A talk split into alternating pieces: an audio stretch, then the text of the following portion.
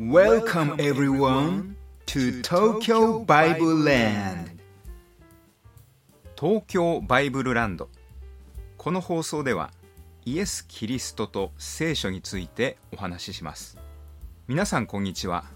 中村明と言います。進学校の牧師科を卒業した高校教師です。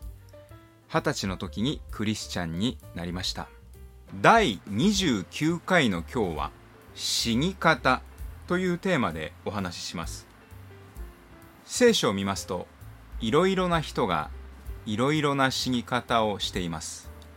死に方を2つに分類すると最後まで神に従った人の死に方と途中から神に従わなくなった人の死に方この2つに分類されます。それぞれ特徴があって最後まで神に従った人の死に方はきちんと遺言を残すことができているという特徴があります。例えばモーセという人はどのようにして死んだでしょうか。旧約聖書新明記32章48節から52節までを読みます。その日主はモーセに仰せられた。ヨルダン川を挟んでエリコの向かい側にあるモアブの地のアバリム高地のネボ山に登りなさい。そこから約束の地カナンを見渡しなさい。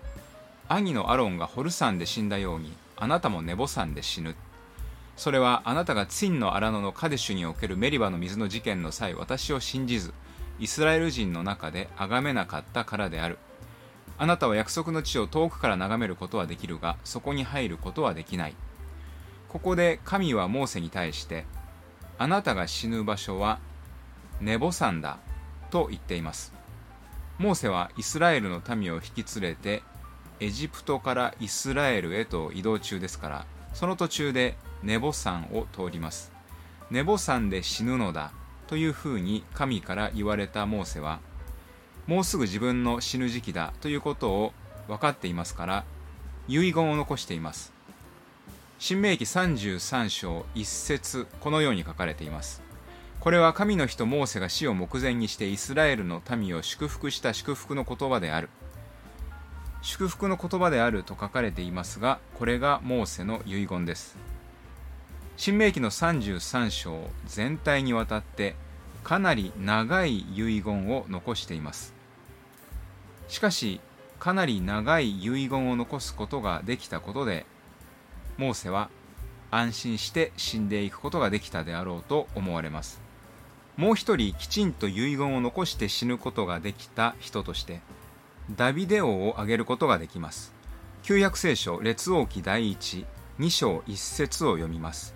自分の死期が近いことを知ったダビデはソロモンに次のように言った。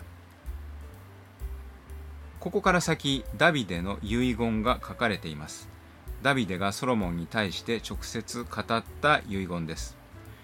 ここで一つ驚かされるのは自分の死期が近いことを知ったダビデはと書いてある点です。人は自分がそろそろ死ぬのだということを知ることはできないのではないかと思いますがダビデは知ることができたと書かれています。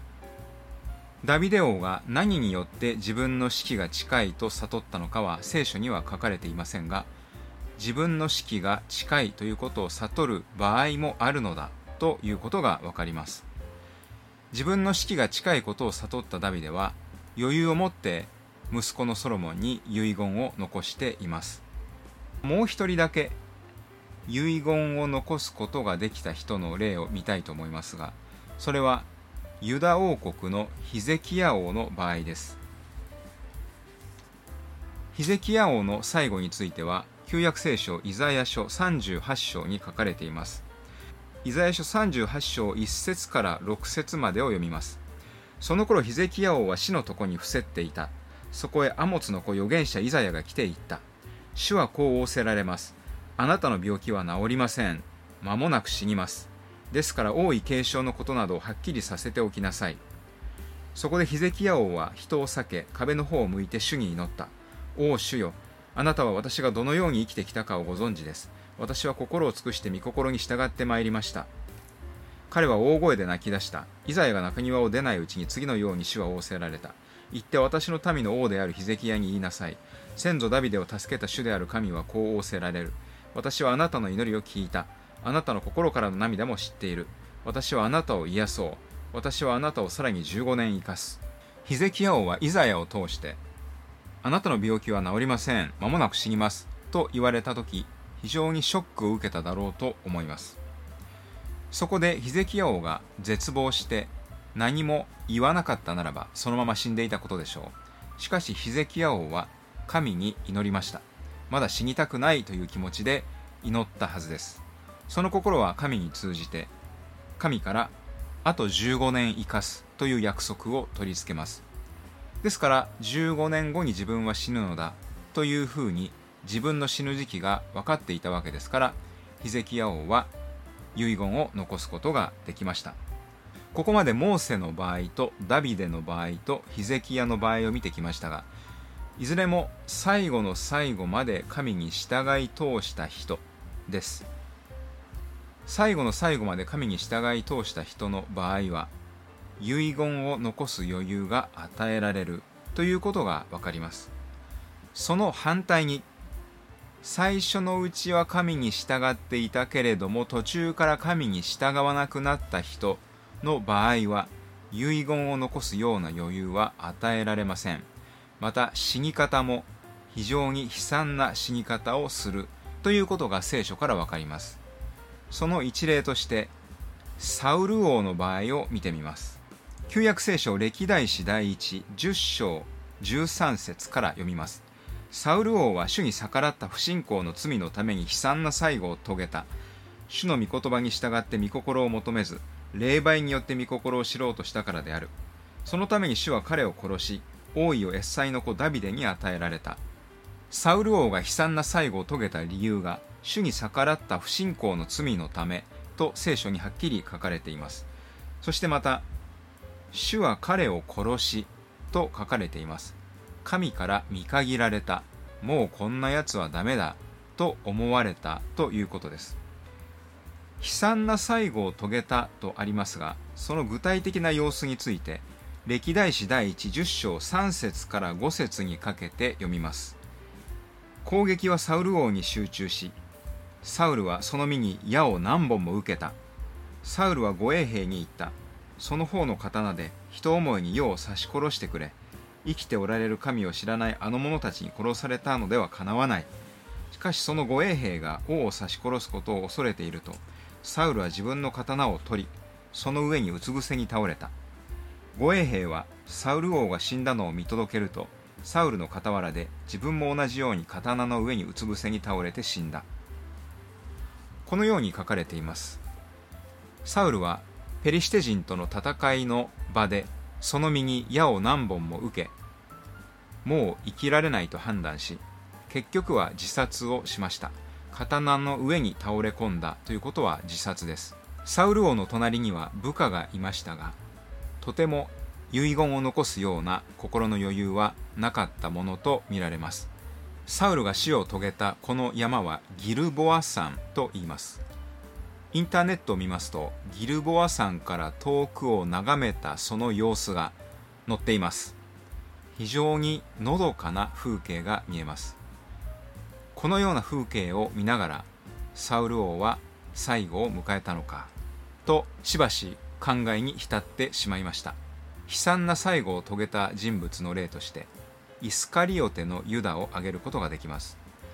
イスカリオテのユダも最初はイエス・キリストの十二弟子の一人に選ばれるほど信仰の厚い人間でしたが最後にはイエス・キリストを殺そうとする勢力にイエス・キリストを売り渡してしまうということをします。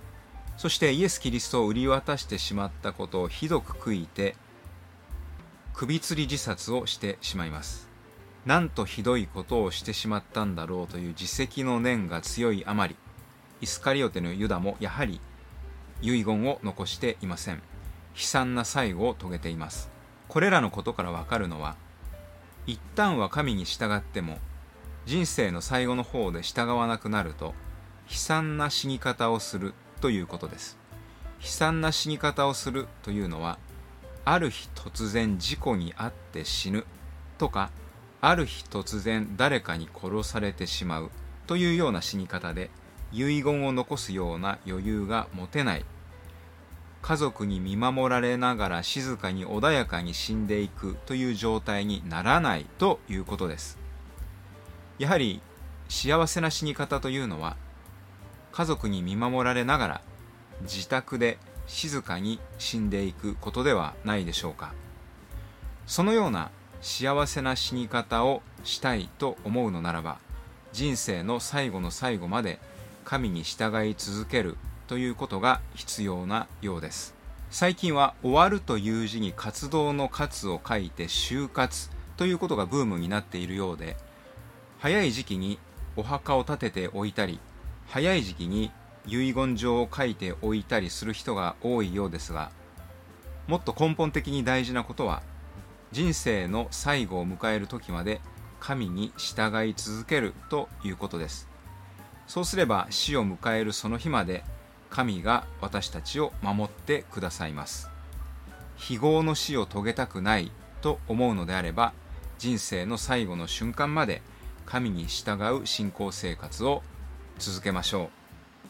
私の話を聞いて自分もクリスチャンになってみようかなと思う方は今から私が祈りますので私の後について自分の言葉で祈ってみてください。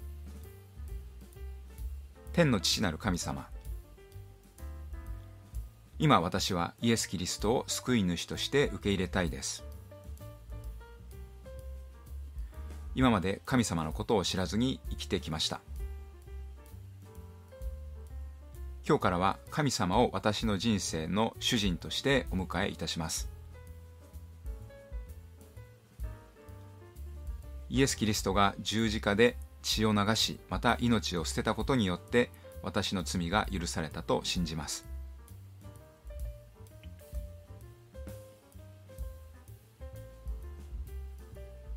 今日から神様の子供として生きていくことを心から望みます。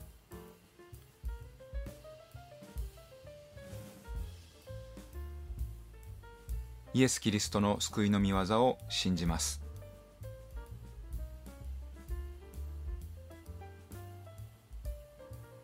どうか神様私を神様の子供として扱ってくださり精霊によって私の人生を導いてください。神様どうか弱い私を憐れんでください。救い主イエス・キリストのお名前によって祈ります。アーメン。